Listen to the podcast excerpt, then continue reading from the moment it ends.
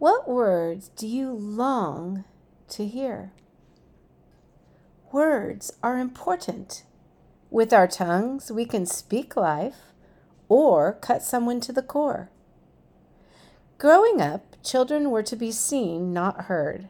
That applied in my family. Dinner time talk was my dad's talking about General Motors. Huh. Now that I think of it, I do not ever remember having a discussion with my parents. I guess it was just a different day. Neither compliments nor encouragement were bandied about.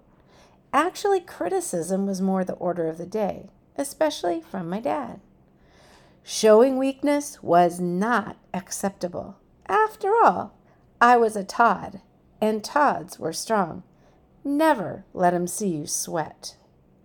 So, I guess it is no surprise that words of affirmation would top my list of love languages. Words are important. What words do you long to hear? Ever thought about it? Mark recounts the day Jesus asked John the Baptist to baptize him. How I should like to have been there. Lord, as we open your word, please illumine our hearts and minds to the account of that day at the Jordan River.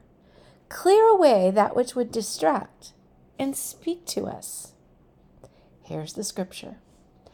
In those days, Jesus came from Nazareth in Galilee and was baptized by John in the Jordan. Immediately coming up out of the water, he saw the heavens opening and the Spirit like a dove descending upon him. And a voice came out of the heavens You are my beloved Son. In you I am well pleased. Verses 9 through 11 of Mark chapter 1. Several things to notice here.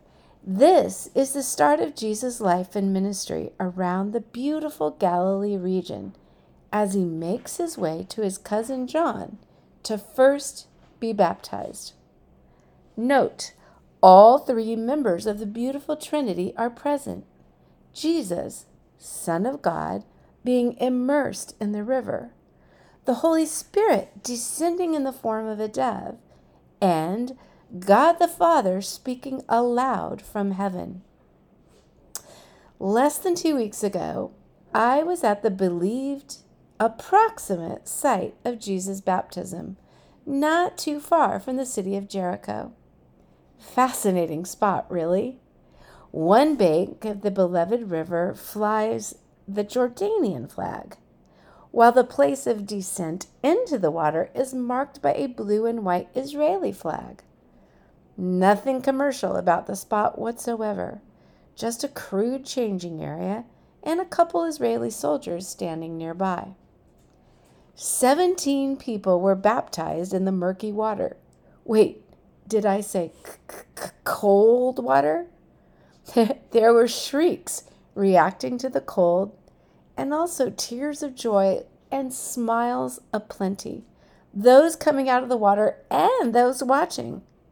Strumming her guitar, Maria sang and sometimes cried over us until she too joined me in the water. Beautiful it was. Pictured are my friends Robert and Renee with their sweetest of granddaughters, Maddie, and her sweet mama, Betsy. On this day, I know that I know that I know that God smiled. To be clear, water baptism is not a ritual to find God. It is not a spiritual rite to become Christian. Baptism is an outward act to mark a personal decision of surrender to Jesus as Lord in response to his great love and saving work on the cross for each of us. But let's go back to that day at the Jordan River so long ago what words were heard from heaven? You are my beloved Son. In you I am well pleased. Indeed, those are the words I long to hear God say to me. along with the words Jesus later used as he taught Well done, thou good and faithful servant. I submit to you, it does not get any better than that. You know, Jesus did not have to earn those words, but in a sense, we do. Oh, not by being good or better than anyone else, but by choosing to walk daily in the footsteps of Jesus. You see, obedience is a choice. We determine each day what we will hear spoken to us one day. Hmm. Today, I'm wondering will you join me and, like the psalmist, say, Direct my footsteps according to your word. Let no sin rule over me. That is a good, simple prayer to breathe out to your Father. Direct my footsteps according to your word. Let no sin rule over me, for I desire to walk in the footsteps of Jesus. Amen. And one more thing I'm wondering will you choose your words with care today, speaking life to those near you? Hmm. How appropriate is this new song by my girl, Living Water? This goes out to every outcast, to the just don't quite fit in. Every wrong way, runaway rebel, so ashamed of where you've been. This goes out to every searcher, trying to fill that empty space. Well, your searching days